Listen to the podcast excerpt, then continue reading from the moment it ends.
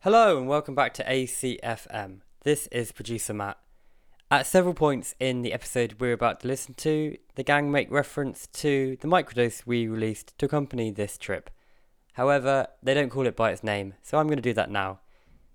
The microdose is entitled Mothers of Invention and is a fascinating conversation between Nadia and the writer and journalist Katrine Marçal. It's available now up on Novara, so do check it out in good time.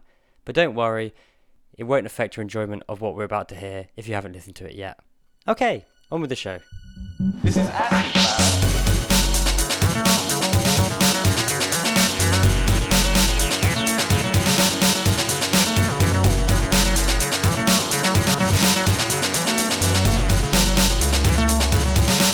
Whoa, that's pretty far out. Hello and welcome to ACFM, the home of the weird left. I'm Jeremy Gilbert. I'm here as usual with my friends Nadia Idle Hello. and Keir Milburn. Hello. And today we are going to talk about the subject of technology. Yeah, so I came up with this subject because I came across a book uh, by Catherine Marçal, and it had some fascinating stuff in it that really made me think about um, the relationship between technological development and gender, but also economics. Um, and just the really basic question of when we call something a technology and when we don't, and how these things develop over history. And it got me thinking about questions like the relationship of the left to technology and stuff around uh, technological determinism as well. So I thought it's a fascinating subject. So I thought it's something we might want to discuss uh, on our show. So there we go. I mean, the other thing I suppose is um, we've been living through a period in which a lot of our social relations are being mediated through technology. We're not in the same room today, of course. We're doing this via cast, and we've been having a lot of our interactions via Zoom and these sorts of things. Uh, I suppose that brings the idea of technology to the fore, or about or the way that technology interacts with our uh, social relations, and therefore lead to other questions such as, you know, like why does technology ta- take the shape it does? What's driving the, the, the, the direction of technology? What's driving the pace of technology? You know, are we in an age of technological acceleration? Are we in an age of technological stagnation? I think we can cover all of those things in an episode on technology. I guess we want to start off a little bit thinking about definitions. Technology is one of those terms that's always really interesting to think about because typically, certainly in my experience, a lot of students, if you use the word technology, that what they think you mean is computing, actually, computing and maybe mm. communications. We use the term technology as a shorthand for those things because we've been living through a historical period when the most obviously new and mm-hmm. socially transformative mm. technologies are those ones. But historically, technology, the term technology really can mean a much broader set of things. We often think of it as meaning just the application of scientific knowledge to some sort of practical purpose. But in a more general sense, you know, the French philosophers who were all very well grounded in their classical Greek always like to point out, and also Heidegger, the German phenomenologist of the early 20th century, who wrote about this as well, also referring to the ancient Greeks. They like to point out that the term technology derives from the Greek techne, and techne it has the same root as technique. It just sort of means like a, any sort of systematic, organized, thought through, deliberate way of doing things that isn't simply instinctual or organic. The term technology can come to mean a general assemblage of techniques it can uh, of any kind. So they might involve external devices they might not do. There's other uses we can come back to like which are related to these like foucault's notion of the technology of the self technologies of governance. But i guess maybe the if we think about the first of those first the idea that, that we think of technology as the application of scientific knowledge to a practical purpose of some kind and then we tend we end up habitually thinking of some things belonging in that category and some things not really doing. That was part of the theme of your discussion wasn't it nadia Y- Yeah, I mean, I think I think it's it's interesting what you say. That I guess I, I mean it make, makes sense that a lot of young people would see technology as in related to you know like computing or software, which is like a massive technological development. But in in between those definitions are some kind of hard material things, so to speak, which in a sense are quite simple, but over you know prehistory and history have had a massive effect on you know the development of human human civilization and the big one obviously is the wheel. And then stuff like you know spinning thread or you know yarn and stuff like that and putting the wi- the spinning wheel uh, spinning and the wheel together um, created a lot of advancement in society and kind of changed uh, economic models Well, I, sp- I suppose one of the things that connects that observation about how students use the term to what you were talking about in that interview with Catherine is this idea of technology as being the thing that somehow defines epochs of human development, human Mhm. culture. So it's sort of it's understandable that in the age that histor- I mean historians are going to remember our period I think for two things really which is computers and the massive transformation of, of gender relations that's what people are going to remember about now in like 500 years uh, or if if civilization lasts 500 years exactly They'll also remember the fact that it almost ended. Um, so, um, but so that's understandable. But the, Katrine made that really interesting point, didn't didn't she? That there's still this convention in naming earlier epochs of prehistory and very early history in terms of what were supposedly the dominant technologies, like yeah bronze, metalworking, stone. But there were you could just as well have named the Stone Age, the String Age. She says, doesn't she? Yeah, I mean, basically, that's the main argument that she's making around.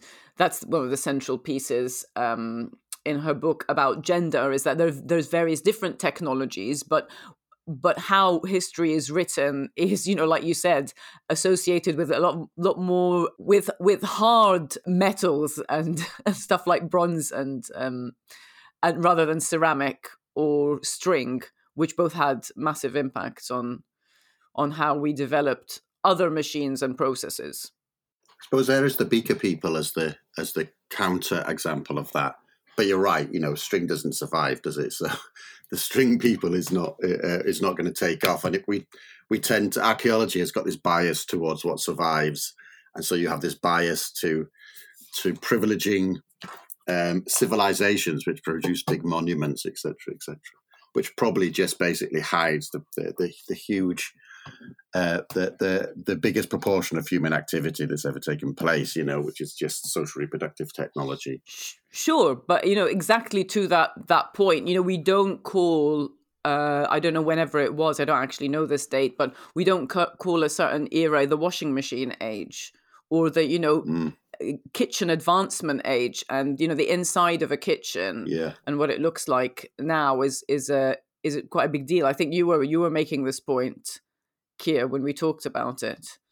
yeah. I mean, per- perhaps we should call it the washing machine age. a, a number of people have made the argument that um, you know, if we think about technological developments through the 20th century, the washing machine is is an example of a technology that's had a huge in, impact on people's lives, perhaps more than something like the iPhone. And so perhaps we do need to change our perception of what the dominant technology is or what or how we think about technological change. I think we think about like, you know, the the idea that something technology reduced to the word tech is synonymous with digital technologies, with the with computer technologies of some kind, is probably due to the to the dominant the sort of dominant dynamic that's that in technology has been like the shrinking of computers basically uh, which is dominated by this this this concept of Moore's law which is basically every every 2 years the number of transistors that can be printed onto a silicon chip doubles. Yeah, that's what that's what's led that's what leads lots of Silicon Valley ideologists to conclude that the the emergence of conscious artificial intelligence is in, it is it is inevitable because obviously once you can get enough transistors on a silicon on a sheet of silicon it's going to become self-aware that's obvious yeah I mean, I, yeah, I, I think that's biz- I think it's bizarre. It's a bizarre idea. Well, it's based on not. It's based on a complete miss, a complete conflation of con, of the concept of processing information, pro, digital information processing with consciousness, which they're but just not- exactly. they're not the same thing. No, And they're not. they're really, really not. Maybe we should do a whole episode on that. But I mean, I can't press enough. I know, I know, we've just talked about it, but like, I don't have a microwave and I don't have a dishwasher. I basically live in a 1970s house, but I have a washing machine. Yeah. What would my life be like if I didn't have a washing machine or access to a washing machine or a laundrette? How much time? You know, I mean, it's it's so massive. And the fridge is another big one, especially if you live in a, in a hot country. It changes the economy of how you deal with, especially you know, m- the the rearing and and selling and buying and cooking of meat. It's massive. Yeah, it is. Yeah, this is this is one of those moments I'm always really conscious that not everybody got taught undergraduate history by feminist social historians because I don't. Because when you said it, I initially when you made the point about washing machine, I just thought, yeah, everybody knows that. Of course, that's that's obvious, but uh, obviously it's not. Let's play the classic "Welcome to the Machine" by Pink Floyd. Uh, I love that song. It's very dystopic, but I do love it.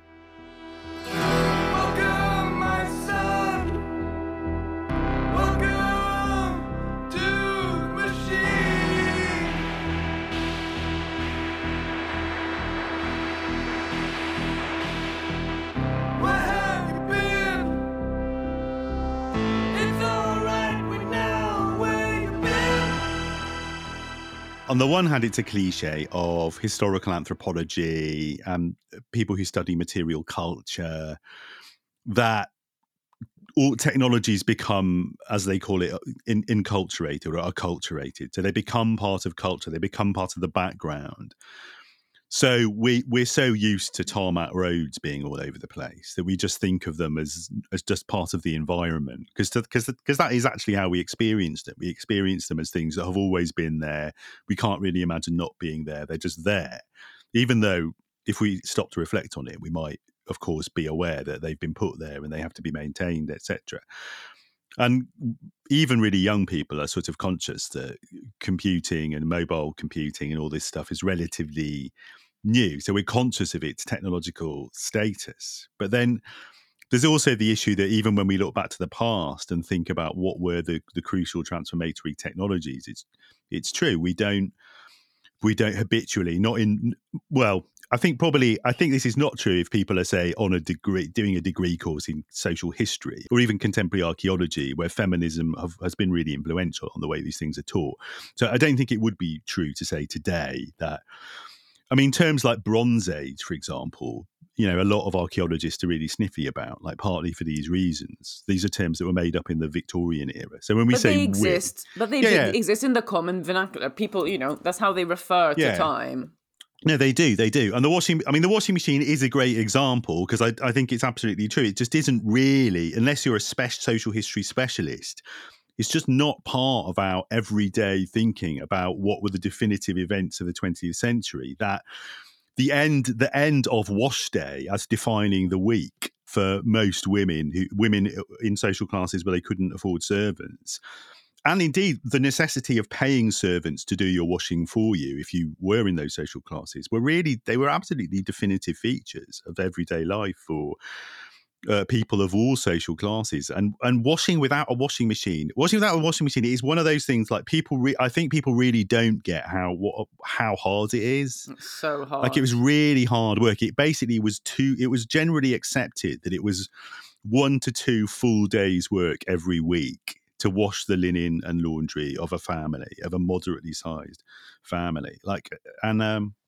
yeah it's completely true that the washing machine is you know has been really it is a really transformative technology in those ways of course it also raises the question of well who who has ended up fully benefiting from that because on the one hand, indeed, the you know women and other people have been liberated from the drudgery of laundry, but mostly so they can then have that have that labour power exploited by somebody else. like, um, The, the other thing that I think has tended to happen uh, with sort of labour saving devices such as the, the washing machine is, you know, sort of in the domestic sphere, if we want to use those terms, is um, standards tend to go up as well. so, like the standards of expected cleanliness and so forth go up. And so, you know, the, the, the, the labor saving aspects of those tend to get diminished from that sort of angle as well. Is this an argument for like bodily filth? Just checking where we are bodily, on hygiene. bodily filth is quite a uh, yeah, um, uh, you know, I'm I'm in favour of um, hygiene. I wouldn't go as far as bodily filth. No, no, but it's it's just that it's just that trying to think about you know what what drives technology, how autonomous is technology, is technological discovery from other other sorts of drivers such as social relations, uh, capitalism, etc. Yeah, and then what happens? What happens to those to those impacts? I mean, it's a really famous part of the whole debate around automation that you know in the 1930s keynes wrote a, wrote a, an essay called the economic possibilities of our grandchildren like projecting ahead to actually to the year 2020 so two years ago in which he, he predicted depressing. but extrapolating from you know productivity increases partly to do with technological innovation he predicted that mankind would have solved its economic problems by 2020 basically and we'd all be working something like three hour shifts or a 50 three hour shifts a day or a 15 hour work week. Right and he was wrong. That's not what's happened. In fact over the last 30 years the, the work week has gone up you know um can't remember what it is. It's something like one in 20 people work like more than 60 hours a week or something like that. He, you know his other thing he thought was that he was predicting that by 2020 we'd basically have the end of capitalism. He called it the, the euthanasia of the rentier, basically, that, that that there'd be such an abundance of capital, so you know, technology uh, invested in sort of like you know productive plants, etc., etc., that that basically there would be no possibility for capitalists to exploit the scarcity of capital. He said. Uh, so he thought that you know we'd basically be living in not quite fully automated luxury communism, but you know fully automated luxury Keynesianism. um, so yeah, and, and you know that was that that idea that like that technology would push us towards uh, a freer society. You know that was quite a, shared across at least a large proportion of the of the political spectrum. You know, Keynes was no no revolutionary. You know, he, he always said, you know, he'll be on the side of the of the educated bourgeoisie in the class war. That's his side. He knew what side he was on. I was just going to say, you know, that's an interesting question. Like, what drives technology? What drives technological change? But also, I think there's a, this question not just of like what drives technology. It's like, is auto- is, tech is is is technological innovation and scientific innovation is it an a force which is autonomous to things such as the dynamics of capitalism? Because I think we'd also, alongside the, the washing machine, we'd probably also point to the contraceptive pill as this thing that got invented and got rolled out for particular because of the particular the particular sort of historical moment, but then had effects which were which would have been quite hard to predict, I think, and like really, really world historic effect, effects such as the impact of second wave feminism and the changed position of, of, women in society, which you know in the Victorian age had, uh, had got to a low point, in the 1950s had got to a low point, but basically the sort of the liberation of women to to a, to a certain degree, you know, is a really big um, change in in world history, I think. And you could argue that that's to do with social movements. You could argue it's to do with the state of capitalism at that moment. Uh, but you could also argue it's the effect of these couple of technological innovations which create a whole sphere of possibility. And I like that. I think there's there's something that is unpredictable about all of this. I think, you know, with hindsight, you can have all sorts of different sets of analyses on this. But I think the the the example that Catherine makes of the um, electric car. I mean, uh, maybe this was common knowledge. I had no idea that there were electric cars at the turn of the the nineteenth or twentieth century. But because of a complex set of factors, both like economically and you know gender roles at the time and like what was understood by marketing and how the markets worked and you know global power all the rest of it it didn't thrive. And we went on to motorized cars. And if you look back at the detail of how how that went about you wouldn't have necessarily you think oh why has that outcome why have we had this outcome?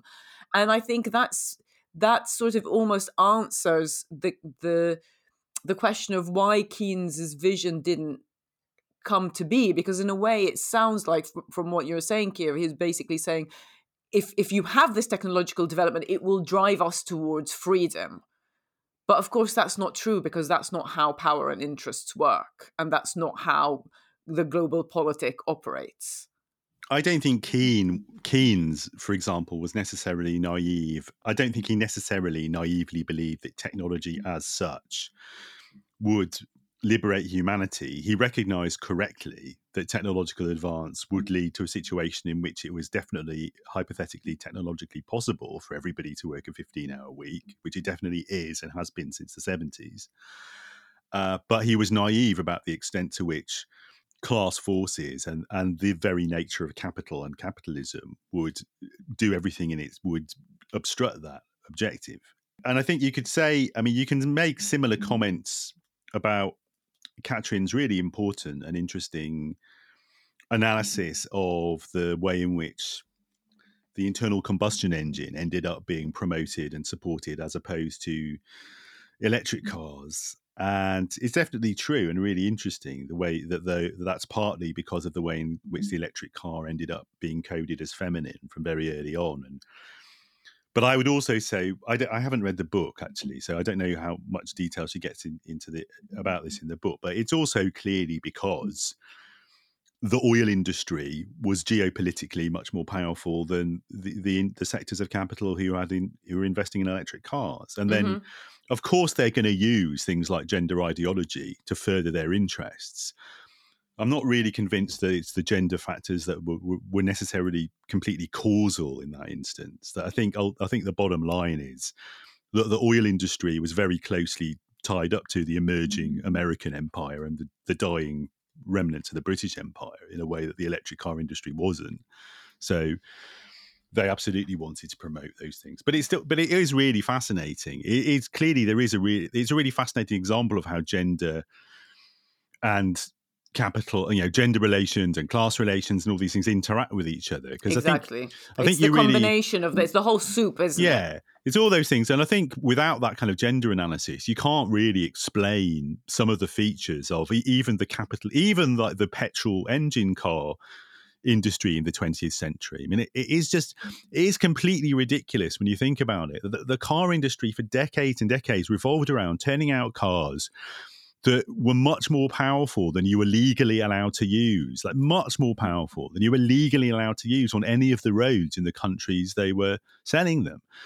You know, it's it's kind of great, and I think without without car culture being partly invested with all these masculine fantasies of power and speed and you know, it wouldn't be the case that you would have had, you know, hundreds of millions, billions of dollars of, of consumer, retail consumers' money being wasted on machines that they were actually never going to be allowed to use in the way that they were being designed to be used, which it, it is sort of crazy. the other way to think about that is basically a battle within fossil fuels, like the the, the design. Because when we're talking about electric cars and electricity, particularly in the the um, first half of the 20th century, we're talking about coal, Yeah, that's um, true. and the move towards oil is was in Mm. some ways driven by the the desire to to move away from coal yeah, because totally, coal yeah. was the source of really strong unionization.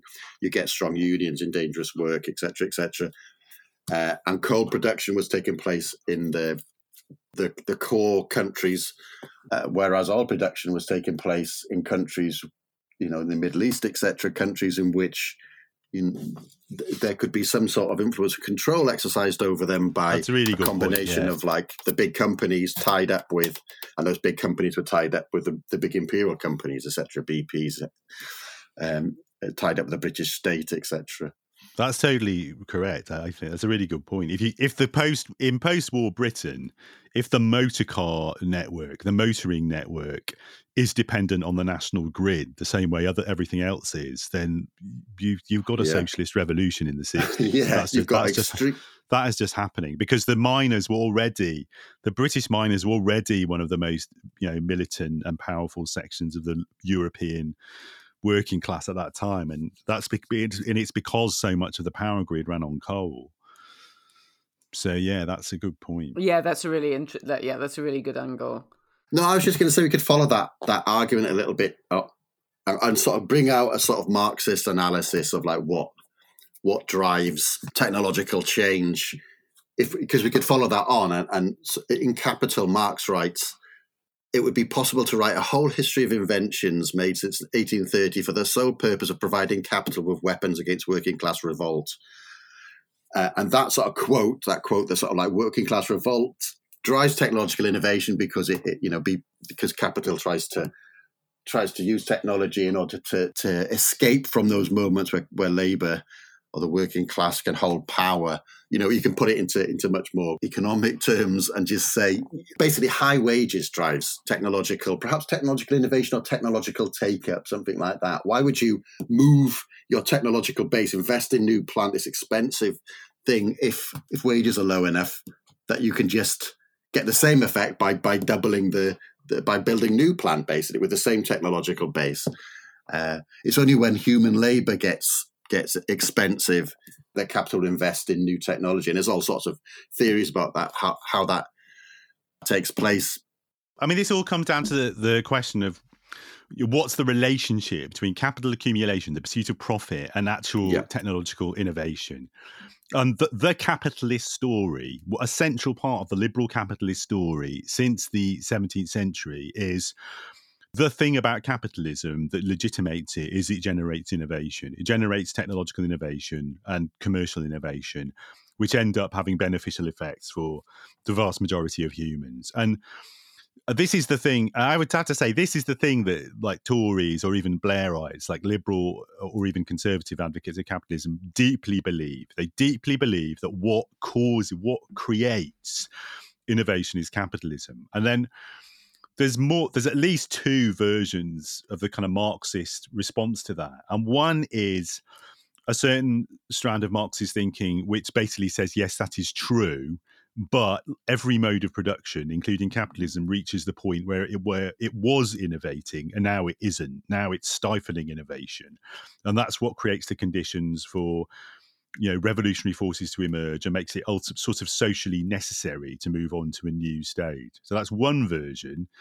and there's another version which says actually no capitalism as such is not what's creative. Like the industrial revolution isn't the same thing as capitalism. The industrial revolution was a sort of technological revolution and it would have happened in some form whatever social arrangements you had. And what capitalism does is it, it might facilitate certain kinds of technological development but it's always very prescriptive about which ones it's going to facilitate and which it isn't.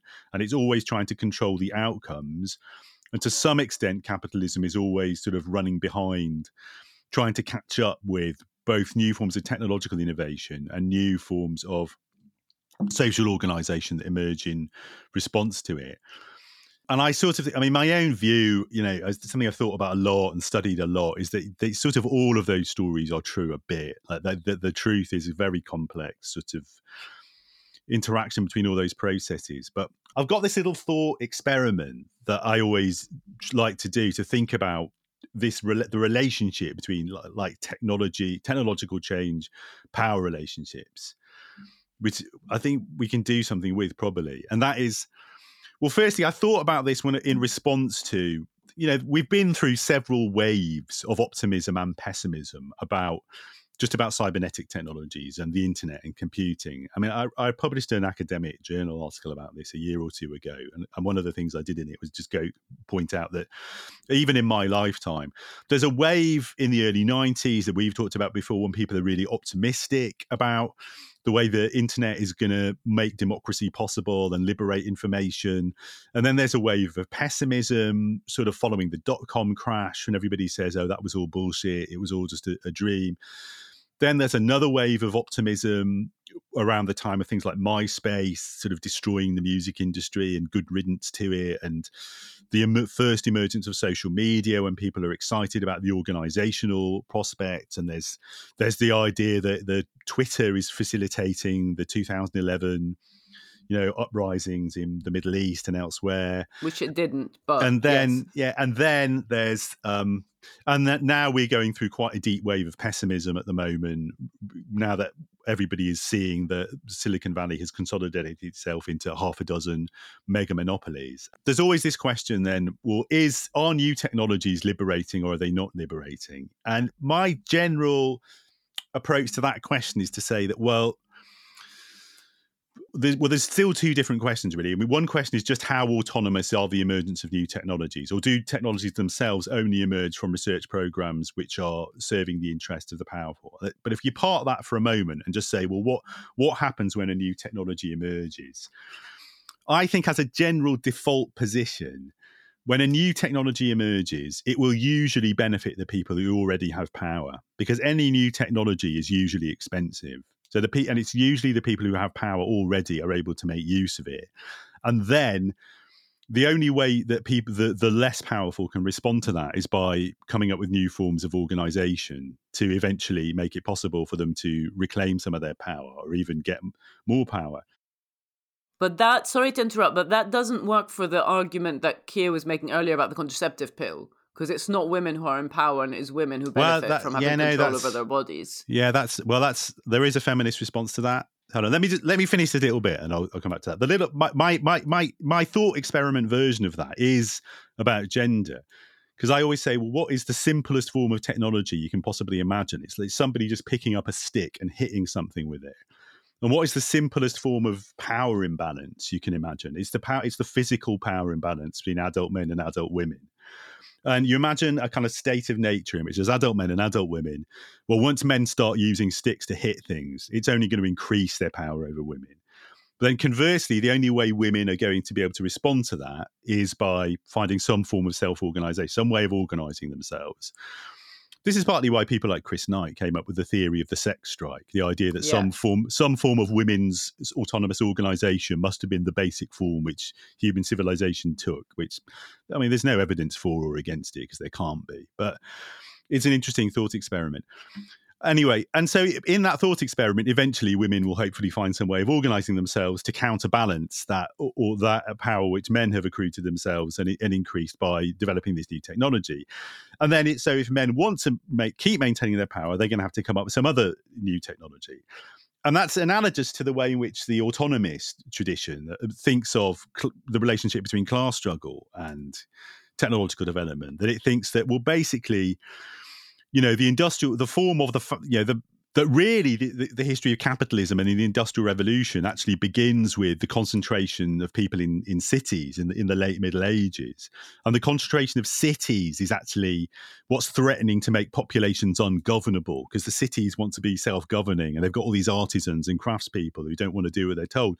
And that and that they i mean at its most extreme they'll argue that's what motivates imperialism. That's what motivates the aristocratic elites of late medieval Europe to go out and find new sets of people who don't have cities so they can kick around.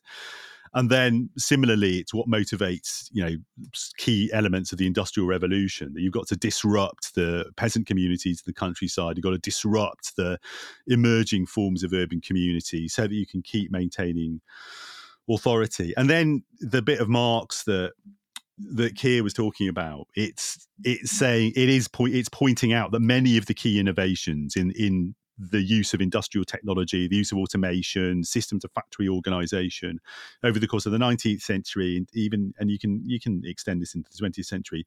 They're reactive. They're reactive to workers finding ways of organizing themselves to try to avoid exploitation.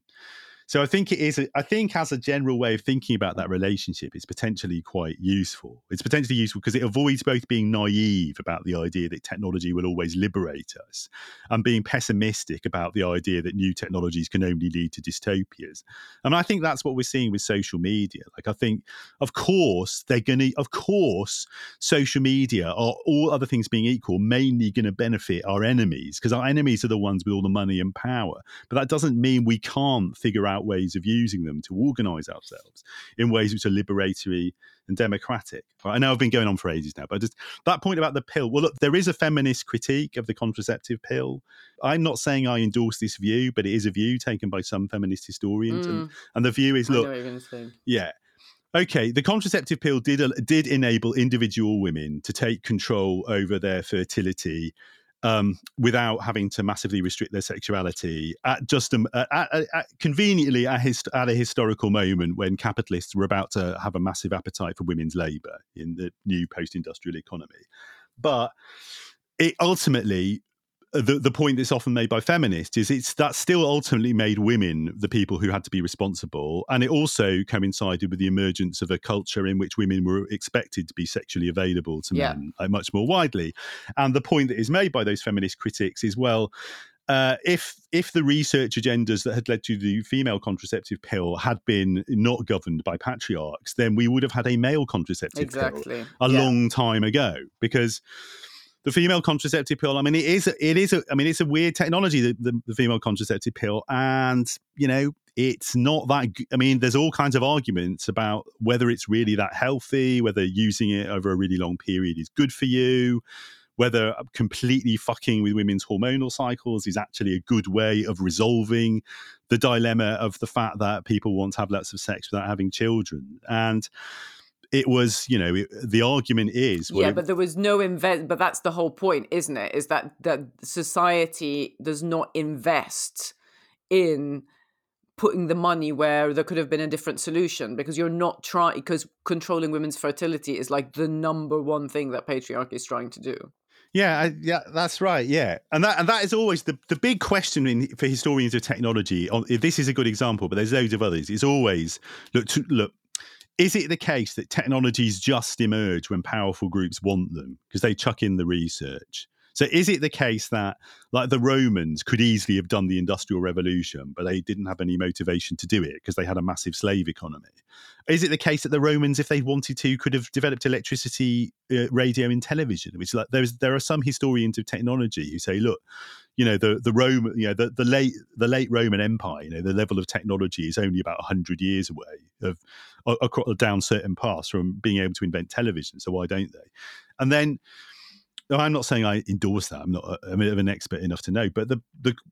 the but then, the- so there's this extreme sort of social constructionist argument, which is associated with some strands of science and technology studies, people like Raymond Williams in his book on television, which tends to say, yeah, basically anything could emerge anytime, and it's all about just who, what the people in power want to get researched and get produced.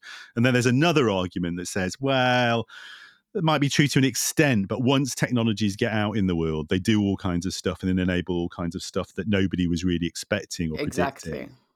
I think it- there's a compounded kind of exponential effect to technology. So you build one thing, and at the same time, something else is happening, and the, and then you put, layer on top of that some sort of form of social change, and then you get an outcome that you can't always predict. I mean, it seems crazy, but you know, I accept that theory exists. That the Romans could have had a t- TVs. Maybe they were chilling out too much. They didn't need it. They had other entertainment.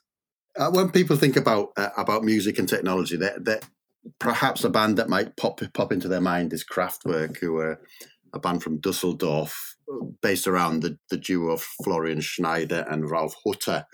One of the interesting things about Kraftwerk is they emerge out of this sort of scene in Germany, which in the Anglo world is called Krautrock. It's certainly not called that in the Germanic world, but like a, a set of bands which you could include like people like Can, Faust, Amon Düül, etc., uh, who were basically trying to escape from from the blues and rock music, the sort of the, the sort of prison they thought that that had put onto onto music, and they wanted to sort of a sort of reinvention of music, They were inspired by people such as Stockhausen and uh, some of the people from Can, for instance. Holger was a student of Stockhausen's. And so there's this this sort of interesting story of they're trying to escape from this American black black American music, such as the blues. They're trying to escape from that. You know, it takes different forms, and uh, uh, in particular, uh, they sort of embrace this sort of technological aesthetic, uh, which sort of take go, goes on to become, you know, there's sort of almost a sort of a cliche in a way. But this this music they produce, which is you know, based on sort of the, the whole krautrock music is based on sort of like loops and repetitions rather than like the classic sort of rock music or pop music structure And it's based on synths. It's all using. It's all Yeah, synths. yeah. So that there's no na- there's no non-synthetic instruments. Yeah, so that's that's Kraftwerk when they get, when they get to become Kraftwerk, um, the classic Kraftwerk. Early early on, they're using flutes and so forth, Yeah. but later on, it's all synth, and they're really experimenting with with, with early synthetic music. And so that that the, the but the, the nice story is, you know, they they they aim to escape. There's this movement to escape from the the sort of structures of of, of the blues, basically.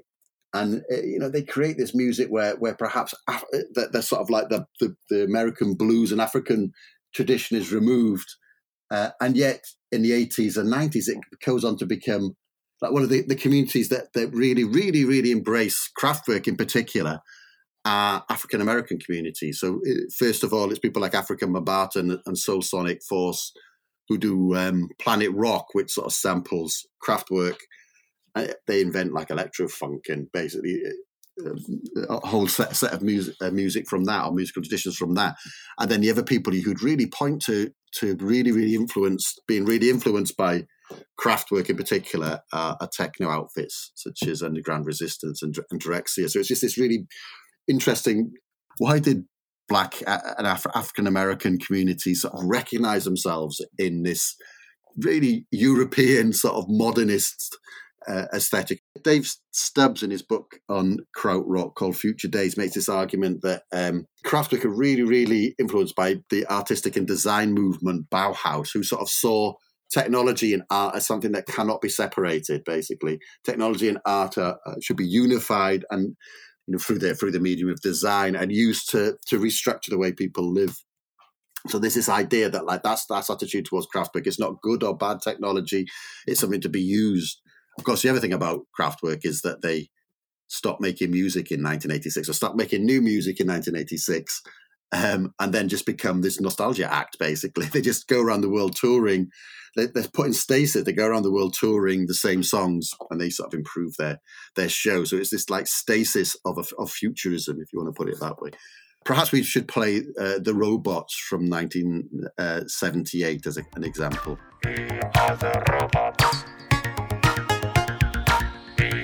the robots. We are the robots. We are the robots.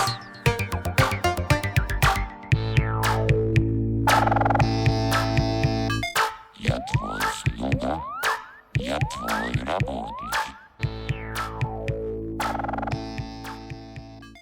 Okay, well, there's a couple of really important examples of those of African American artists indeed being directly influenced by Kraftwerk, amongst other things, in the mid 80s, which is really the moment of the birth of modern electronic dance music, uh, as much as I dislike the term EDM.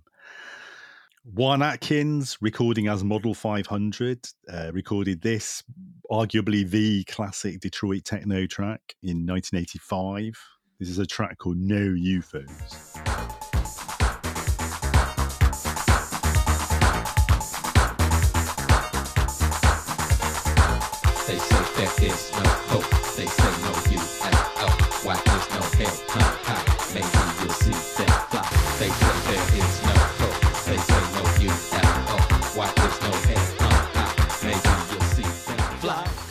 And famously, Juan Atkins and he, uh, contemporaries like Derrick May, also from Detroit, from the Detroit suburbs, would comment on the irony or the appropriateness of the fact that they were trying to develop this self-consciously digital, self-consciously technologized, self-consciously futuristic, almost science fictional kind of music in the city that had been the birthplace of the American motor industry and also the, the, arguably the graveyard of the American motor industry.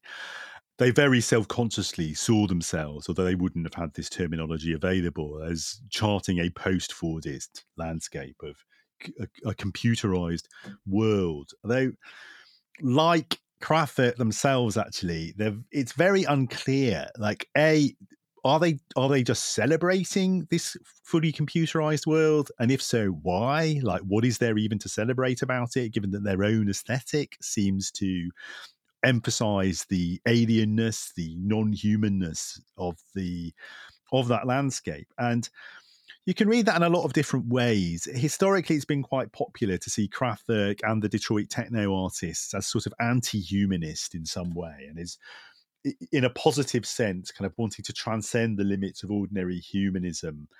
I tend to think that that's understandable, but I'm not sure I really buy it as a as a reading of what their aesthetic is trying to do. I think it's more about the radicalism of the gesture, the pure radicalism of finding beauty in the the workings of these machines, which are largely being rolled out and popularized for the purpose of making industrial workers unemployed. I mean, that's what the purpose to which digital cybernetic technologies are, are being put on a global scale. But the fact that those technologies can be used you know, through the use of circuitry and keyboards to make actually quite beautiful music and quite and, and music which is very moving in a sort of human way, I think is a pretty radical gesture. Okay, how about we talk about the left's relationship with technology? Because what interests me, going back to your point from I don't know how long ago in this chat, uh, Jeremy, when you're talking about you know the Blairites and you know the centrists, basically saying if the left took over, like everything would stagnate.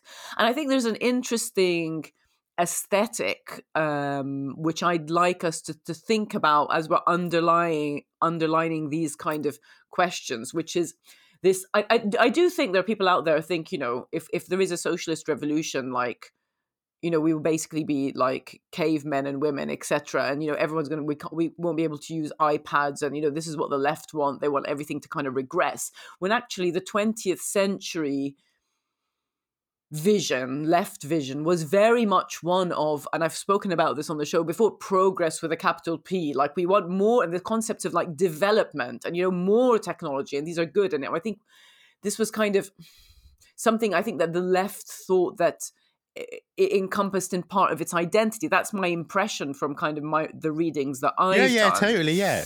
And I'm interested about whether like if we go back, maybe we should talk a little bit about the Luddites, and maybe we should talk about like now because I don't. I'm not sure if the left has a position or can have a position on technology, and maybe it's right that it doesn't have a position on technological innovation and innovation. Again, going back to your point, Jeremy, is that personally, I quite like the idea of innovation and dynamism, you know, and I want us to have a left that is is pro those things, but but they're so it's so captured within the aesthetic of neoliberalism that it's almost you know telling t- trying to get things to stop a bit so we can ha- have a moment to organize ourselves seems to be where we at where we're at and how we experience talking about technology in day-to-day life because we haven't managed to you know as in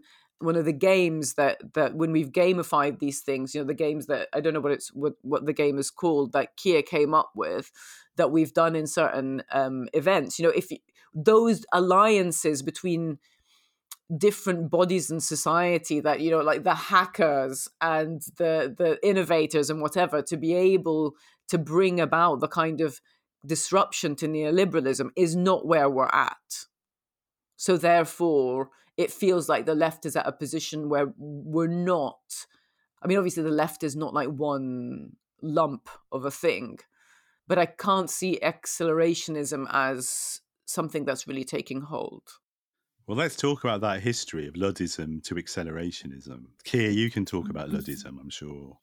Yeah, so Luddism, it, the Luddites were were a, were a, were a sort of a movement that took place quite a lot of it around me in um, West Yorkshire and further afield, in which uh, workers would organise, workers who would organise to, to, to try to smash up looms, basically uh, industrialised looms. You know, the new wave of automated looms yeah, the new wave of, of automated looms, basically, because it would put them out of a job.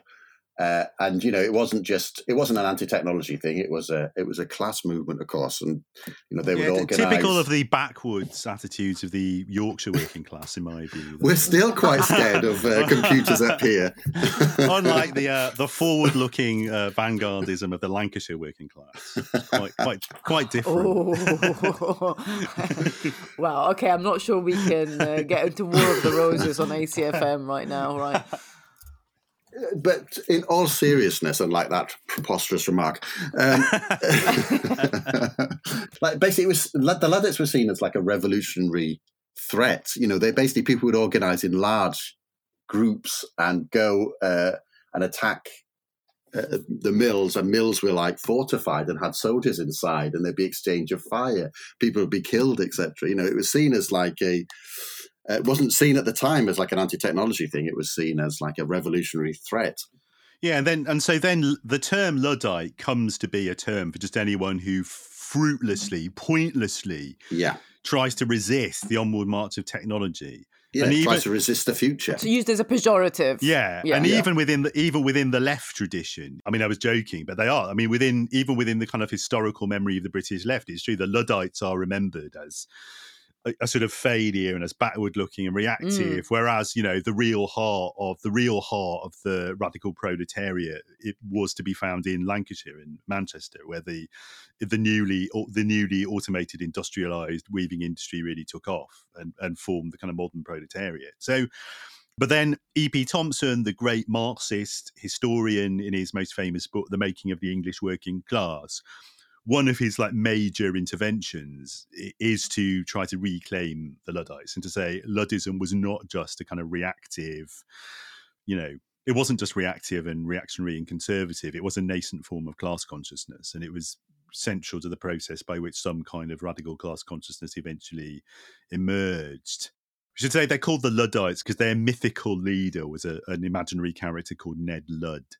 Uh, but there has been, there clearly has been a, a historical dialectic between sections of the left who seemed to be trying to resist technological change in industry and elsewhere because it would disrupt their existing uh, situation and lead to unemployment and weaken the unions and those who weren't. I mean, my favourite historical example, as usual, is probably from the seventies. And if you, if you, the standard mainstream media narrative about British industry in the seventies is that the unions were obstructing the process of automation and making industry more efficient and that's why Thatcher eventually had to completely demolish the unions in order for British industry to recover. The, of course, the problem with that narrative is it didn't recover at all and still hasn't and never has done. Um, but if you get into the detail, you know, there were people on the far left, people in the Communist Party and the shop stewards movement, people on the far left w- were often arguing, indeed, that forms of automation, the containerization of the shipping ports, etc., were, were really necessary, but that they could only really go forward if there was much more high levels of investment in industry, and they could they should only go forward in a way that enabled people to transition to having different jobs or be part of the process without causing mass unemployment. And it was all those demands which the British ruling class and their political agents didn't want to meet. But the the narrative that uh, these unions like they don't want to they don't want to automate the shop floors. That's why we're falling behind the germans and the japanese in car manufacturing or whatever. That was a really powerful part of the right-wing narrative and it was it was at best only ever partially true. Like what was a lot of the time what was really true is that you is that the, the left of the unions was saying look we do have to modernize our industry and this is how you would do it in a way that wouldn't destroy everybody's lives. And the bosses were looking at those plans and seeing that they would cost them money and, and would be a hassle and just saying no forget it I mean, that follows through into Blair, Blairism, doesn't it? And here's the forces of conservatism. This this idea that there's a direction to history. It's driven by Mm. technological innovation, um, and it will lead to benefits for everybody. Like that's the story I think that is not believable now. Basically, it, it's not believable for a few reasons. One, because of the, the the absolute stagnation of the economy and the stagnation of productivity. Technology has not improved productivity, and you know there's not there's not huge amounts of money going into trying to develop new technology that should increase pro- increase productivity. Yeah, but also show me show me technology that's gonna uh, that's gonna get us out of this so-called cost of living crisis. Yeah, yeah, You, there, there, there isn't a technological fix to this. It's a policy fix, and that proves your point. I'm not sure. I'm not sure. I mean, there's all sorts of arguments about what, what, why, why we're in the state that we're in. I mean, the main reason for that is wages are not rising, and the main reason for wages not rising is because workers aren't organised. As it's just a a one to one relationship. Um, and of course, that's where that's where Keynes was wrong. Keynes, you know, when he thought that we would be working three three hours a day, fifteen hours a week, he was assuming that wages would remain would remain sticky downwards. It'd be very hard to push wages downwards, which is the situation in the 1930s because there was a big wave of unionization. And we don't know how that's going to go. You know, there may be a new wave of unionization, and then perhaps that will that will influence the, the, the direction of, of technology. An overall sort of like frame for thinking about like a Marxist attitude towards technology is just this idea that like capital is always seeking to flee from labor right? It's always trying to escape from labor and it does that in various ways perhaps geographically you know flees from the from the global north to the global south because wages are lower or it does it through technology or perhaps it does it through through things such as debt and assets which it flees it temporarily. It, it pushes um, struggles over resources into the future which is what debt does basically. This idea that like labor because it's human beings that has the potential to be insubordinate and demand things. Technology cannot be insubordinate, and so that's why you'd flee it into into technology, and like that's reflected in lo- in films like The Matrix or this constant return to the idea of basically robots become insubordinate and rebel against humanity. It's one of the founding myths of accelerationism, what became known as accelerationism around the, the Cybernetic Cultures Research Unit in Warwick in the 1990s. That can take right wing or, or left wing angles depending on where you think that's that sort of what the role of that sort of imaginary might might play i think I think that that notion of the flight of capital from labour is is really important. It's a great image as well. I'm amazed that's not been produced in different kind of artistic forms. The basic idea there, isn't it, is that basically capitalists are completely dependent upon workers Yeah. to generate value, but they hate the fact that they are dependent upon workers. So they are never reconciled to their dependence on workers. And that is why class struggle carries on. And Whether it's wage labor or it's free labor that is being made to sustain, yeah. it's all kinds of labor. Yeah, and, and and including consumers as well, who have to who somehow have to be part of the process, or or nothing get gets done. And the dream of Keynes, like the dream of the liberal progressivists for the past two hundred years, has been somehow reconciling workers and capital to each other. And it's somehow the, the dream is the dream of a good capitalist who accepts that they are dependent upon labor and therefore accepts the need to limit some of their desire for limitless accumulation you know in order to reward labor and of course it's just it, it, it never happens it doesn't work like that Because capitalism drives people to being sociopaths. yeah because it's just you because it's just it, yeah it's the nature of capitalism is that the drive to unlimited accumulation can't be just stopped you know, you can't it becomes something other than capitalism as soon as you try to stop it Marx talks about this guy, Mr. Moneybags. He doesn't say it doesn't matter whether Mr. Moneybags is, so, is a sociopath or not. He may go to church, he may be a very nice man, but basically he's got to meet or beat the market average of profitability. And if not, he goes out of business. And so it can be very nice people caught in a dynamic that they're not in control of. Right, that's that's the thing that drives. That's the thing that ca- captures us and and and and channels behavior in a certain direction. You know, it's the it's these economic dynamics that we we're caught up in and we can't control. which is why it's so hard to make those arguments about structural causes for things because as human beings you want to associate yourself or disassociate yourself from individuals. So if individuals are marketed as or groups of people are marketed as you know he's a nice guy but it then becomes very difficult to organize against them. Almost contemporary uh, and almost neighboring the Detroit techno artists like Juan Atkins was the output of the early acid house producers. So the classic example there would be this track called Acid Tracks by Phuture, Phuture spelled PH. Phuture was one of the names used by a guy called DJ Pierre, and I realized I've forgotten even what his real name is. But DJ Pierre Phuture pioneered the so-called acid house sound, and he pioneered this very abstract, almost kind of non, almost non-melodic, purely textural electronic sound, the acid house squelch, which you hear on that sound, and he pioneered that by using the what I I think in some ways is the last iconic instrument uh, before music all just ended up being made on laptops, and that's the Roland 303 bass synthesizer. And the Roland 303 was intended just to be a practice aid for guitarists. It wasn't intended to be used in actual musical production.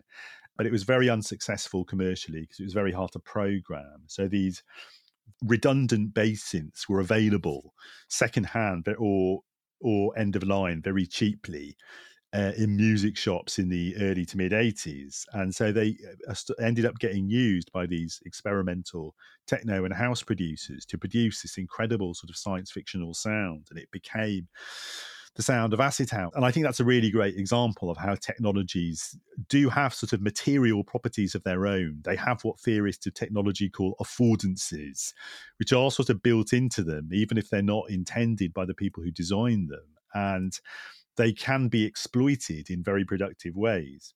I've got a whole line on the idea that the whole history of 20th century and early 21st century music culture is basically about musicians of the African diaspora finding ways of using technologies that they didn't really design usually, but that they are using in ways completely different from how the designers imagined them being used uh, to create fantastic new kinds of music. And I think you can trace that history continuously going back to the early 20th century. Uh, and this is something I've, we've talked about a lot on the podcast I do with Tim Lawrence. Love is the message.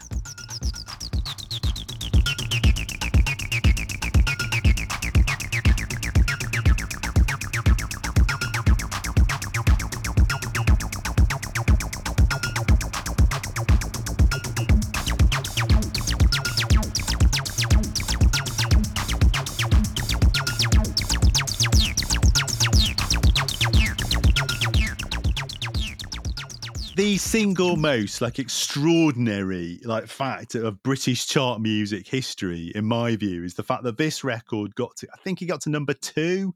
I think in the British top 40 singles charts. It's definitely got in the top 10. At the moment, the early 80s, which was the global, the, no, global, the historic peak of British pop singles sales. So you had to sell a lot of records to get in the charts in 1982. And this record did uh, is Laurie Anderson. Laurie Anderson, American conceptual artist and musician. And it's, I mean, it's it's a sort of soundtrack. It's a piece of audio art. It's not even, it's barely music, but it was obviously its popularity was directly building on the popularity of Kraftwerk, uh, who were really popular. You know, not just with, you know, black kids on estates in in America. You know, they were really popular with with you know kids on the estate I lived in in Lancashire, you know, in Skelmersdale, um, and uh, when my dad lived in St Helens as well, people really, loads of people really into Kraftwerk. So the Laurie Anderson really built on that. And it is absolutely Laurie Anderson, the whole aesthetic of the music and the whole aesthetic of the video, which is really famous, and Laurie Anderson's whole mode of self presentation absolutely anticipates that Donna Haraway essay uh, by three or four years. That idea that um, somehow the kind of technology, a technologized cyborg aesthetic is partly a way of escaping from restrictive ideas of, of gender uh, it, it's it, it's an idea that this is also going on with Kraftwerk's aesthetic a lot. One reason why the idea of the robot is attractive or the cyborg is attractive is because it's inherently androgynous and it's a way of escaping restrictive ideas of masculinity or femininity. And it it's just mind blowing that it's mind blowing that this was a massive hit. This record and it really you know, it says something about that moment, the early 80s. It's, I mean, this is precisely the moment of the GLC in London. It's the moment where it's it's in it's arguably the high point of British radical culture, I think, actually, 1982. Arguably, it's a sort of high point. And uh, I think it's only at that high point that a record like this like becomes a chart hit. It's just unbelievable. I really, really recommend anyone interested in that historical moment look at Andy Beckett's book, "I Promised You a Miracle: Britain 80 to 82," because it it does paint the picture of of of that moment as a kind of high point for British radicalism. Oh, Superman.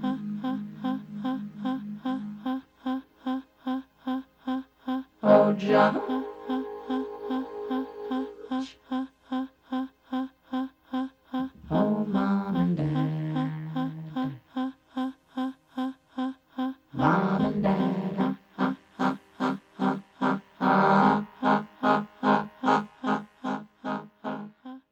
Also just thinking that one of the implications of this analysis of, of like what's happened to the British industrial economy or post-industrial economy since the 70s is Yeah, the neoliberal idea is that if you suppress labor, if you disaggregate, disorganize, and suppress the power of workers to organize as workers or to organize in any way at all, actually, then what you will do is you will liberate the creative p- potential of entrepreneurs, of capital, and of a newly empowered petty bourgeoisie as well.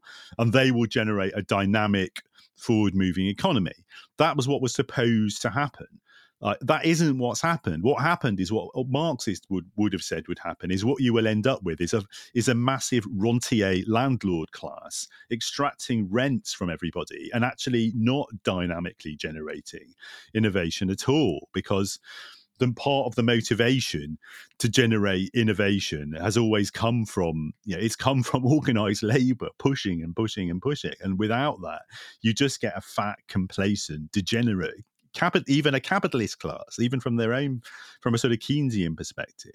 And shitloads of bureaucracy, like Yeah. really shitty bureaucracy. Yeah, because that's necessary to keep. Dis- I mean, that's just necessary to keep disciplining labour, to keep disciplining them. I always think that's part of what why Mark Fisher was so concerned about this argument around cultural stagnation. Yeah, because like yeah. the neoliberal promise is is that we're going to be living in this in this innovative world, and like you can trace that intellectual inheritance of that back to people like Joseph Schumpeter, for instance, who was like this first half of the 20th century economist in the Austrian school, so sort of like uh, a right wing economist, but basically somebody who who who who'd probably read Marx and not a million miles away from the story we've been telling from a Marxist analysis of technology. You know, well, he's he's famously the right wing economist who understands capitalism Yeah, the, from the a one- Marxian point the of view. yeah. Like he's again, he's in he's in favour of it, and he's against socialism, but he understands how it actually works. even his ethic of capitalism is we can we can define wh- when capitalism is is is is well functioning, but when you, the rate of innovation and technological uh, innovation is accelerating, basically. So famously, he he's sort of against the sort of neoclassical eco- economists who basically think that you know the moral uh, um, determinant of of a functioning economy or not is could be determined by low prices. He says no, that's not true. It's nothing to do with like competition and all this sort of stuff he says, you know, you can have monopolies and monopolies are great as long as those monopolies are producing, you know, entrepreneurial activity and and technological innovation. And of course, that's an angle on which you can you can just use that and say, well, okay, let's apply that to contemporary world, and you see innovation absolutely nowhere, right? And it, that is uh, well, that, that was the argument Mark was putting forward around Mark Fisher was putting forward around culture. You can totally make that sort of argument around technology, and that like there's in fact, there, there's lots of people who put it who, who make this argument that we may think we're living in a ti- a time of technological acceleration, but we're in a time of technological stagnation. And so, this image that I I, I- I was telling you to when we were in, in a preparatory meeting was this this sort of conservative um, economist called Tyler Cowen, who says, "Look, you know, if we if we want to think about the important technologies, let's not think about the mobile phone. Let's think about the kitchen, the domestic sphere." And he he has this image. He says, if somebody from the 1930s walked into a 1950s kitchen, they basically would not be able to make dinner. they wouldn't know what was going on because you have all of these innovations that that, that occur. Basically, a kitchen from today would be completely understandable from somebody from 1970. They say, "Oh, these are nice and shiny. These are a bit smaller. What's that? What's that iPad uh, thing that's on the on the counter?" But basically, the, the the general coordinates of the of the technologies in which we use to structure our lives. They'll just go and get into a car. They may oh, there's a button you press instead of a key, perhaps in this car, but basically the same technologies, a lot more efficient, etc., etc. But not these big big changes. But they had better wages. Yeah, well, well this That is would be a also this is this is an argument that gets made about the internet, which is interesting. I mean, the argument is you can make a whole argument that says, for a start, things like France's Min- Minitel network in the mid '80s mm. showed that look, we could have had full fiber broadband by 1996 if governments had actually wanted to implement it. We could have had that. The stuff that is undeniably useful and fun, like real time video calls, we could have had all that 20 odd years ago. It's all it's all stuff that was envisaged by the late 60s, and that the basic or underlying technologies had all been created by the late 60s. Or we shouldn't like be really grateful because now we can like chat on Zoom. Like we should have been able to chat in Zoom by, on Zoom by 1993. And that would have been the equivalent of the great technological revolution of the late 19th, early 20th century, which sees photography, cinema, the internal combustion engine, powered flight, telegraphy, telephones, audio recording, all that stuff, all that stuff that none of which had existed before, invented within about sort of 50 years. And the equivalent to that would have been a situation where, yeah, we've we've got Zoom calls by the early nineties, and by Can you now, imagine how that would have affected rave? and by now, well, by now, well, in this alternative timeline, by now we've got a global solar power grid, which is all powered by the um by the Sahara Desert. I know, know. Tell me which about you know by in this alternative timeline that's what we should have had by now if we'd been living through something on an equivalent scale. We could have had solar powered planes that made no pollution and cost virtually nothing to run. Yeah that's the world we should have been living in by now We've talked before on the show about the idea of the early 90s as a kind of lost moment of radical promise. And in musical terms, a couple of things probably express that. On the one hand, there's the brief moment when people thought that the ambient dub music of the orb was going to be the music of the 90s. Uh, and perhaps even more strikingly and poignantly, there's the moment when great British music critic, friend of the show, Simon Reynolds, named this new emergent genre of what he called post rock. Um, and the great exemplar of post rock was to be this Stratford, East London based band called Disco Inferno. And Disco Inferno were a band who had started off sounding like Joy Division and then decided they wanted to copy what they saw New Order as doing when they moved from being Joy Division to being New Order in the early 80s.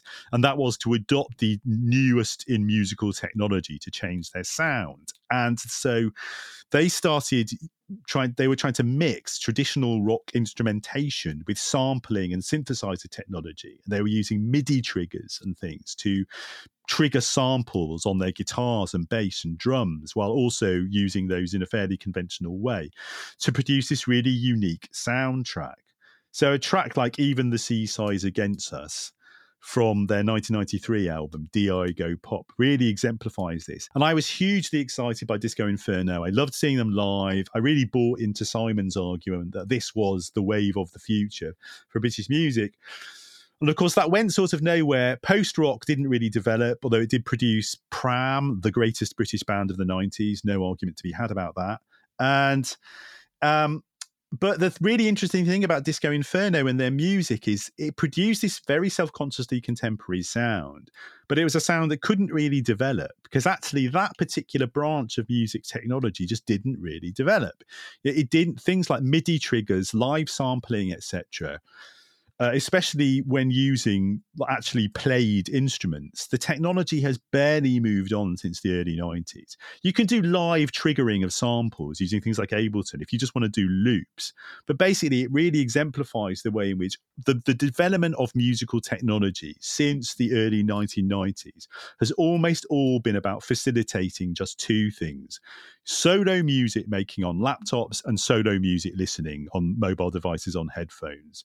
The, the, the practice of making music together, of, of using live instruments, of mixing live instruments with electronic with, with electronics and digital technology, all of that stuff.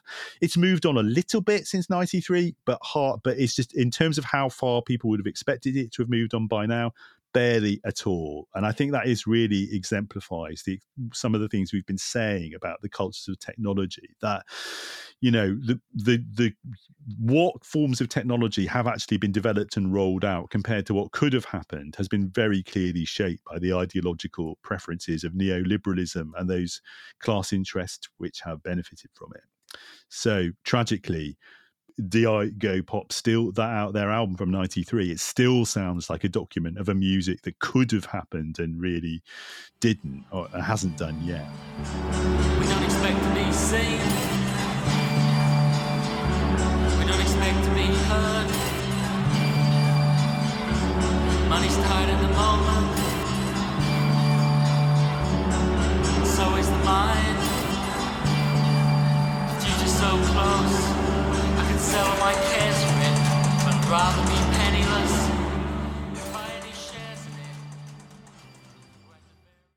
The whole kind of accelerationism debate I, I think has has passed now. I mean, accelerationism was a term Uh, created by Benjamin Noys, and it, it was a critical term for the positions taken by people like Nick Land and the CCRU at Warwick that thought that what you should do is try to accelerate the process of capitalism so that you end up abolishing the horrible strictures of humanness that uh, we're still stuck with.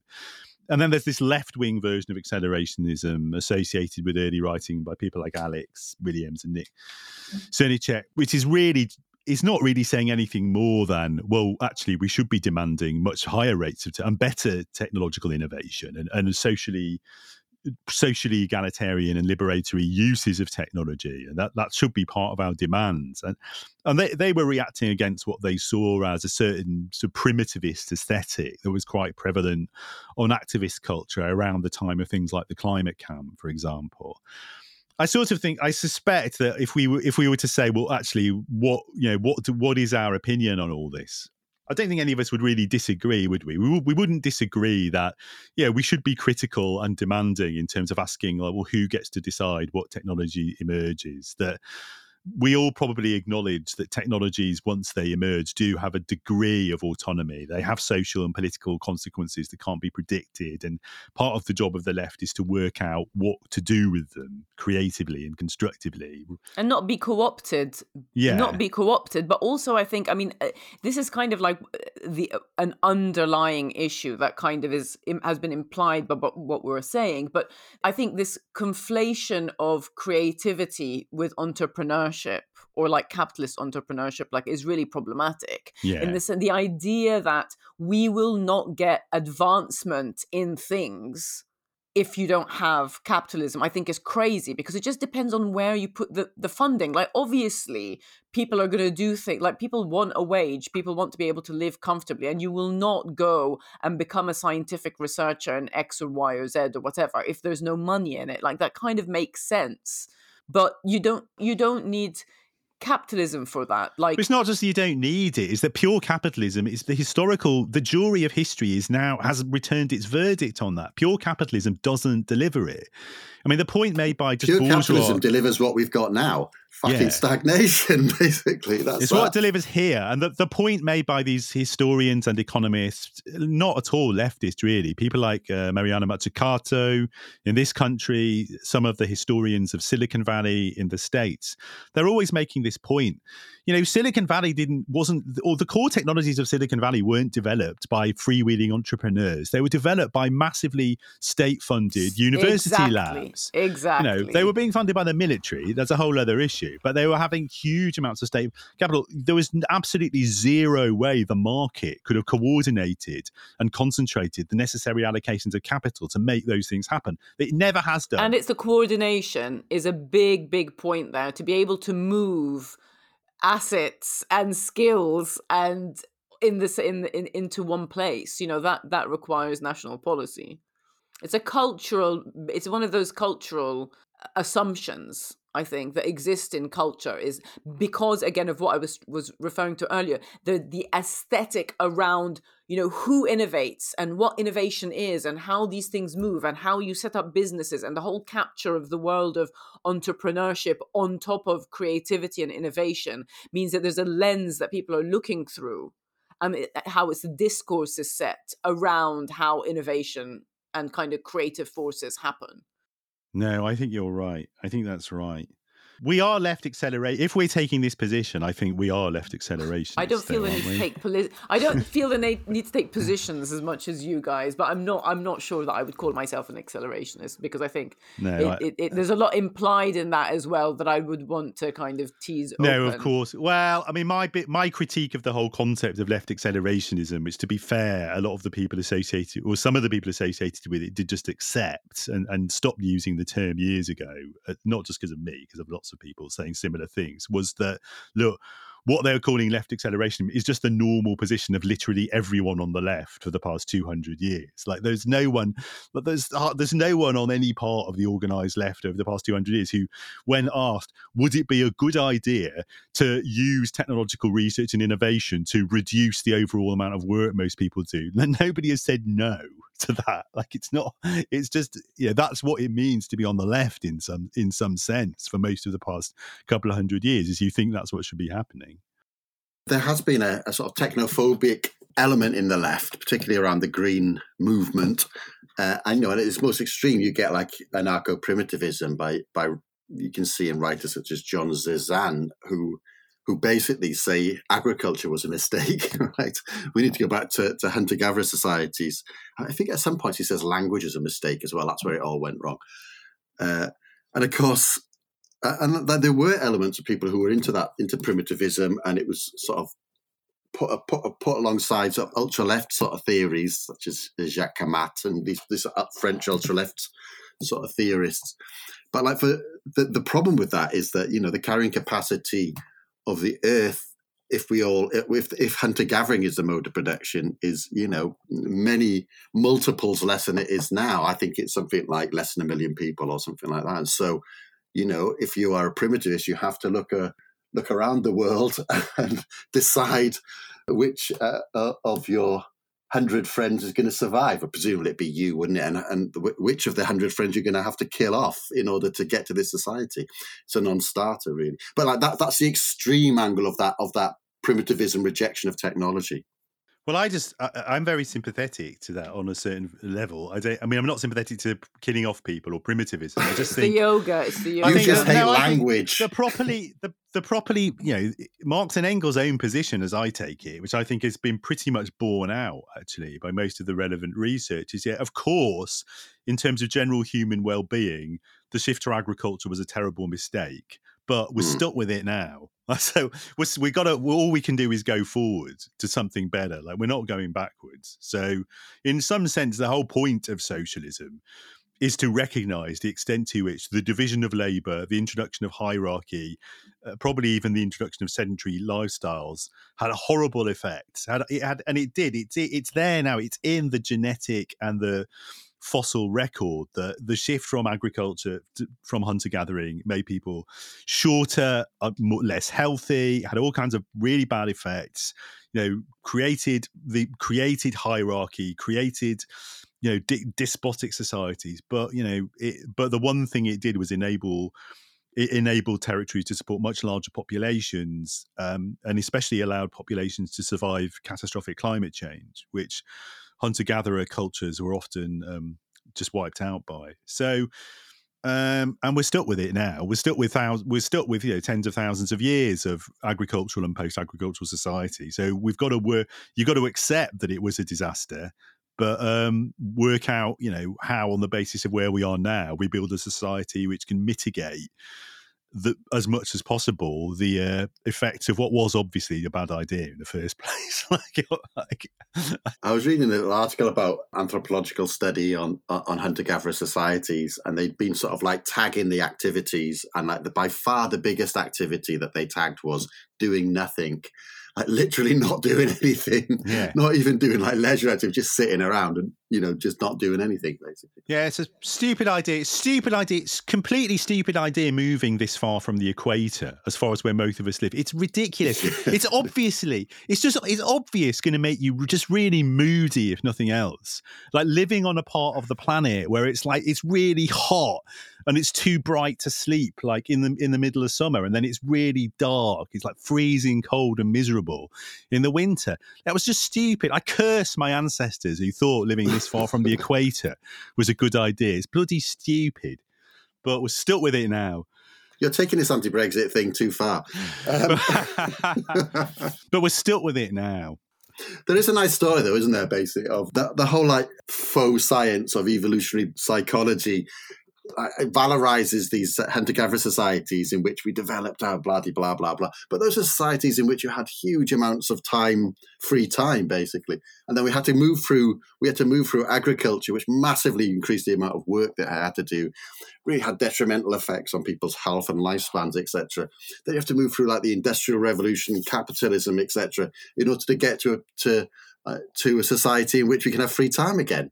And this, you know, the, and the, the yeah, sort exactly, of favoured yeah. route of, for that is technology, but added to the correct social relationships. Yeah, exactly. You can make all of that argument in, in, in the idea that, that Marx and Engels talked about primitive communism and then communism, basically. So, in evolutionary by evolutionary psychology terms, surely we're just trying to return to our natural state. I don't agree with any of those arguments. It's a, it's a bogus I mean, natural But- state is a is is is is a is a problematic. I hate using the word problematic, but it's a problematic term. I did renounce my own Yes, statement straight away. you did. but anyway, look, eh, that that's that's sort of like primitivism taken to its concerns. But there, there has been a general sort of idea, a general sort of technophobia, which is which has emerged into the left. I think, you know, uh, sometimes you know, obviously for very good reasons. You know, the sort of the idea that technology and progress and modernism would automatically lead to. Or, or, or technological innovation and science, etc., would all automatically lead to progress was you know, it, people found it very hard to maintain that position in the aftermath of the First World War, the aftermath of the Second World War, the aftermath of the Holocaust. These all these things have shaken th- this idea of, of of technological progress. You know, and and of course we're living through another moment now. Yeah, it's the point made by people like Ulrich Beck. That one one of the things that characterizes contemporary culture as distinct from even the culture of say up to the 1970s is the fact that people just we're conscious that the biggest threats to, to most of our, us now are the effects of a highly technology society. You know, it's pollution, it's climate change, it's traffic accidents, it's heart disease from processed food. You know, we've shifted from a world in which the biggest threats to most humans were famine and disease to the biggest threat being the consequences of our of industrialization actually the late the advanced consequences of industrialization those chickens coming home to roost so Chlorinated chickens. Yeah and it's also true that from a political perspective ideologically that the biggest threat is a kind of naive is the naive technophilia of those who basically want to believe that we don't need radical social change because sooner or later there'll be a technical fix Hmm. To climate change. The, the, the oil will, will run out. We'll transition everything to renewables. So we don't need any kind of massive social change. And that is, I mean, I, I do think that that is what really, that is the default position of your typical member of relatively elite social groups in highly developed countries who isn't, who is not doing anything significant to mitigate climate change. But then one of the areas of thought where that debate around primitivism and its others has been most acutely argued out is in feminist thought, isn't it? So, one analog of anti technological primitivism, historically and will still, is forms of ecofeminism.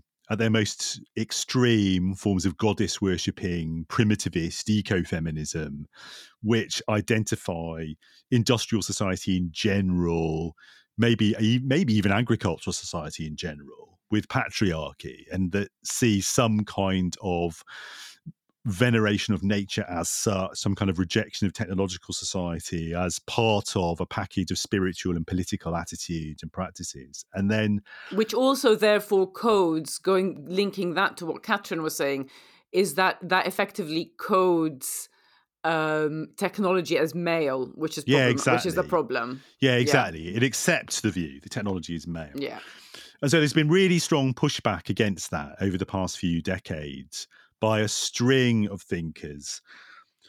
The probably the most important of whom is Donna Haraway. But if we're just sticking with the English speaking world, we could talk about Shulamith Firestone, uh, the author of The Dialectic of Sex, this book in the late 60s, who argued that basically, look, if you want to achieve sexual equality, just accept the reality that the thing which has disadvantaged women uh, for tens of thousands of years is having to bear children, and let's just have children. Let's just have all babies in test tubes. Just forget about women carrying babies to term. That is what will produce sexual equality. And it's a really interesting argument, and it's one that's been revived a few times over the years. And it is a, it is an argument that look, if it's a really simple argument, is that look, there are biological sources of women's relative weakness to men. You know, they're partly around fertility and they're partly around just physical weakness. Therefore, we should use technology to overcome those differences. And then a much more sophisticated version of comparable arguments, not the same really, is Donna Haraway's classic 1980s essay, which is usually now just referred to as the Cyborg Manifesto. The full title was something like a manifesto for cyborgs, blah, blah, blah, socialist, feminist, something.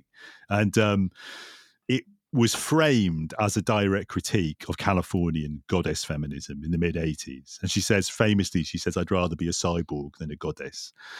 and it's a quite it's a complicated argument which gets into the idea that on the one hand technology should be good for women technology you know women as you've been saying nadia shouldn't see technology as a male domain that it should be enabling etc that there's a whole history of women having productive relationships with technology.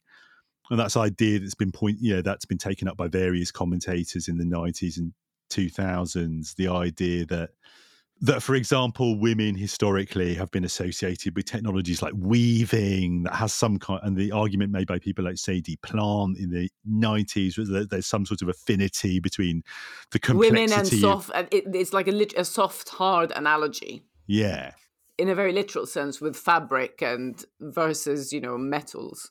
and software as well. yeah, and there's an and affinity software, yeah. There's this idea there's an affinity between the complex meshwork of the loom and the, the, the and the complex meshwork of the network and of the computer processing network etc and there's contemporary iterations of, the, of of those cyber feminist ideas in people like the group who published the xenofeminism uh, books a couple of years ago. I've never totally worked out what how to differentiate xenofeminism from other iterations of cyberfeminism, but it's you know, obviously a powerful contribution. It's interesting stuff. There's, and there's a couple of things implied. On the one hand, there's the, there's a general feminist agenda of simply not accepting that technology is a domain of male power, and uh, and can only be that.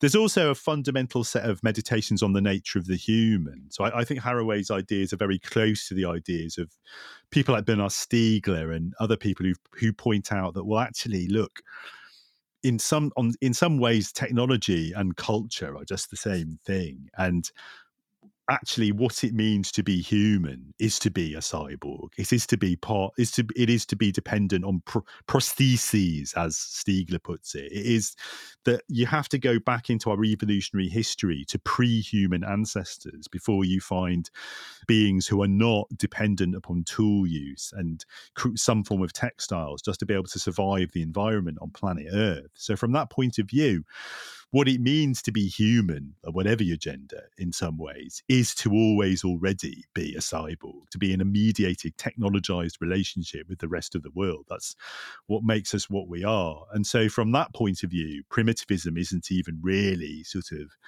very useful on its own terms, like at least insofar as it's appealing to any notion of the organic human. So, as uh, people interested in, you know, AC themes, acid communism, psychedelic socialism, acid Corbynism, we've always been interested in this idea of technologies of the self. And that's a term from Michel Foucault. But by technologies of the self, he really means any sort of collection of techniques like psychological, physical, institutional, which enable people to constitute themselves, to create themselves, or to change themselves. So, from that point of view, a technology of the self might be like psychology, psychotherapy, but it might also be yoga or martial arts. Like it might be any assemblage, any collection of techniques that might or might not involve machinery of some kind that sort of helps make you what you are. And I think a lot of the stuff we've talked about on the show is a technology of the self. Mm-hmm. So e- exercise, for example, a lot of these are forms of exercise. And when we talk about exercise, drugs, I mean, it, I suppose one of the problems with the notion of technology of the self is when you start thinking about it, it's not clear what isn't a technology of the self because sort of food is bound up with technologies of the self. And But it's it's not in, it's non instinct, isn't it? That's Yeah. what that that's what separates. I think there's something there that separates it out. Mm-hmm. Is it's an assemblage of all of these different techniques, and it requires some kind of intent, consciousness, and intelligence to put them together in an organized practice yeah, exactly. of of some sort. Otherwise, it's it's it's not re- it's not reactive. Exactly. And I get I guess our usual point about this is that neoliberalism and whatever kind of post neoliberal capitalism we're in now it, it it very much promotes technologies of the self of a kind which enforce a sense of the private self and private life as being the the site of authentic experience.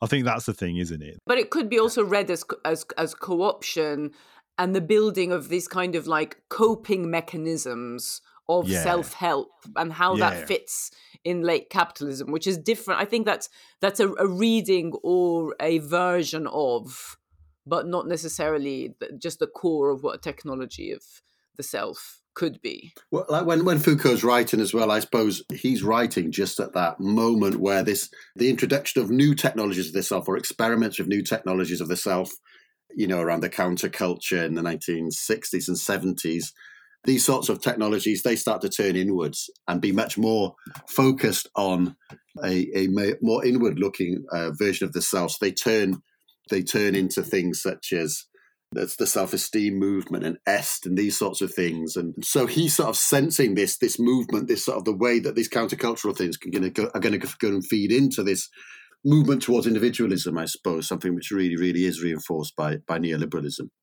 Yeah, I think that's exactly right. I mean, Foucault's own early writing on this subject is really it's it's quite ambivalent, and there's a lot of disagreement over how to read it because he's really he had been writing about things like the history of the Christian idea of confession and how that leads into psychoanalysis and psychotherapy. Uh, and one of Foucault's things was always basically getting into polemics against psychoanalysis. Like he really didn't like the Freudians. So the idea that actually the the psychoanalyst is just a direct descendant of the father confessor is a sort of a way of having a pop at them for him. But then he's also at the time when he's developing this idea of technologies of the self, he's writing this stuff around the history of sexuality and he's got he's got really excited about the idea that the ancient Greeks had all these very different attitudes to sexuality which which might be much less repressive than sort of Christian derived attitudes. I've got to say, he, he's, he does a really, he's very unpersuasive. It's very unpersuasive that Athenian culture is not very, very oppressive to everyone apart from the tiny handful of aristocrats who he's actually right talking about. But um, how does nonetheless, this stuff i mean how does this stuff intersect with i mean this might be a really big topic but inter intersect with stoicism i was just trying to think Yeah, no. Well, Stoicism is one. I think in the second book in the history of sexuality, the second or third, and he, he's really interested in the fact that Stoicism and the way in which Stoicism promotes a kind of self-monitoring and a kind of constant attention to the self and a desire to control the self, but also a belief that the self can be improved he sees that as a really interesting kind of staging post towards the Christian idea of the self as, as having this kind of this immortal soul that you're constantly cultivating. But I think he also suggests or implies that well, it could have gone a different way. And and in the same way, I think this is comes back to Keir's point. I think his whole point, what he's really responding to, and he doesn't really know a lot of the time, you know, where it's all going. He's responding to the sense that indeed in the 70s, there's all this opening up of new ways of being in the world. You know, there's everything from the jogging movement to the popularization of yoga to new drugs to to gay people coming out, you know, and sort of casual sex in bathhouses. There's all this this new kind of dancing. There's all this this, this vast proliferation of lifestyles and new techniques for being in the world. And it, and they could go all, all kinds of different ways. You know, we could have been on the cusp of a culture which was just fantastically inventive and liberated and and emancipated, which is what the counterculture was dreaming of. Or we could have been on the cusp of a culture in which we were just presented with countless new ways to become neurotic, to kind of constantly monitor ourselves and to compete with each other. And it at the time when he's writing, like Keir said, it's not clear which of those is going to emerge. And maybe it's still not clear. I mean, I, I would tend to take the view that well, to some extent, all of those things are true. Like it's true, as we all know, that we've ended up in a world in which hegemonic neoliberalism will tend to try to co opt all technologies of the self to its own ends. But it is also a, a world where, you know, you can go and learn yoga or you can go and or you can play football or you can talk to your mate on the other side of the planet in in new kinds of ways which shouldn't be entirely dismissed as just features of capitalist culture so Nadia found this track and suggested it, even though this is a group that from where I grew up, and I grew up in various places, but mostly in West Lancashire. And this is the Houghton Weavers, who are a, a folk group formed in the 70s from Bolton.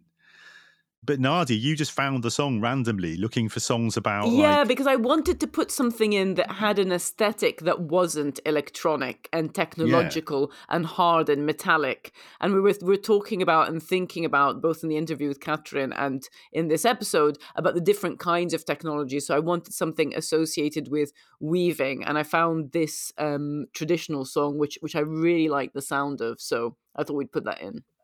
Yeah, well, that I mean, that was fantastic. You know, 'cause I, you know, Houghton Weavers were a big folk act in Lancashire where I grew up. You know, I remember my parents and their friends going to see the Houghton Weavers, and I remember this song, the song of their weavers, was their big anthem, and it celebrates the weaving industry, the the textile industry in Lancashire, which has a good claim to be the birthplace of the global socialist movement, frankly, and that was the culture, of the political culture that grew up in the factories of Lancashire, in the automated and semi automated industrial textile factories, which sort of replaced.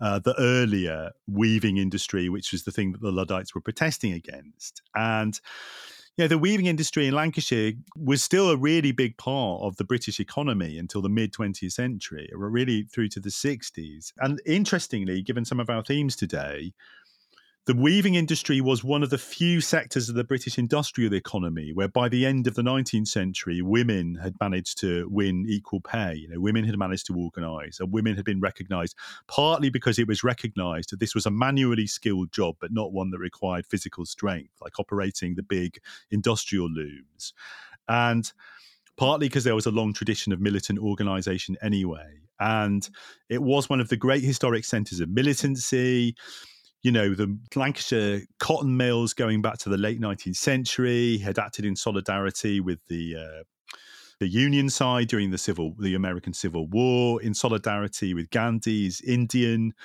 uh, independence movement in the early 20th century. Despite the fact that in all of those cases it was costing them kind of jobs and business, you know, the, the British cotton industry and you know, it was still really part of the ambient culture when I was growing up in Lancashire. It was still the part, you know, it's easy to romanticize those regions. And of course, in Lancashire, where I grew up, as in South Wales, you know, where Keir grew up, there were always plenty of Tories knocking around, especially in the affluent suburbs. But nonetheless, it was the case, like in Lancashire, for example, that well, there was a much higher chance than if you'd grown up, say, in the home counties, that somebody's some somebody's nan, somebody's grandmother might well have been like a, a, a weaver and would have some sense of socialism as being part of the sort of political culture they belonged to. And it very much formed part of the general ambient atmosphere of the region, the sense that socialist ideas were just more normal for people and more familiar than they would be in many other regions of the world. And that was largely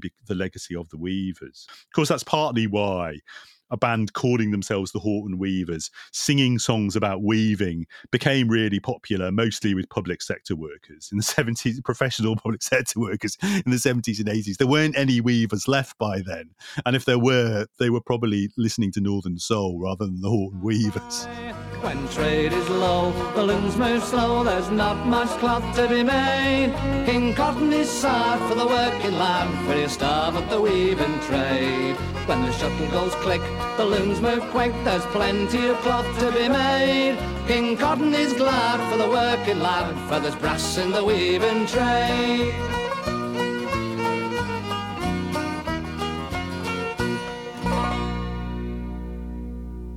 My final point would be that technological development should lead us to a space where you can automate a lot of things, but you won't be able to automate care and affection and things like that. And I think, especially when it comes to caring in society, those should be the most highest paid jobs. Yeah, I completely agree. Yeah. Yeah. Support independent journalism and set up a regular donation to Novara Media from just £1 a month. A regular donation helps us to plan our future and be even more ambitious with our coverage of news, politics, culture, and the really big ideas that you'll always find on our podcasts. So please consider joining us and become a regular supporter from just £1 a month by heading to novaramedia.com forward slash support.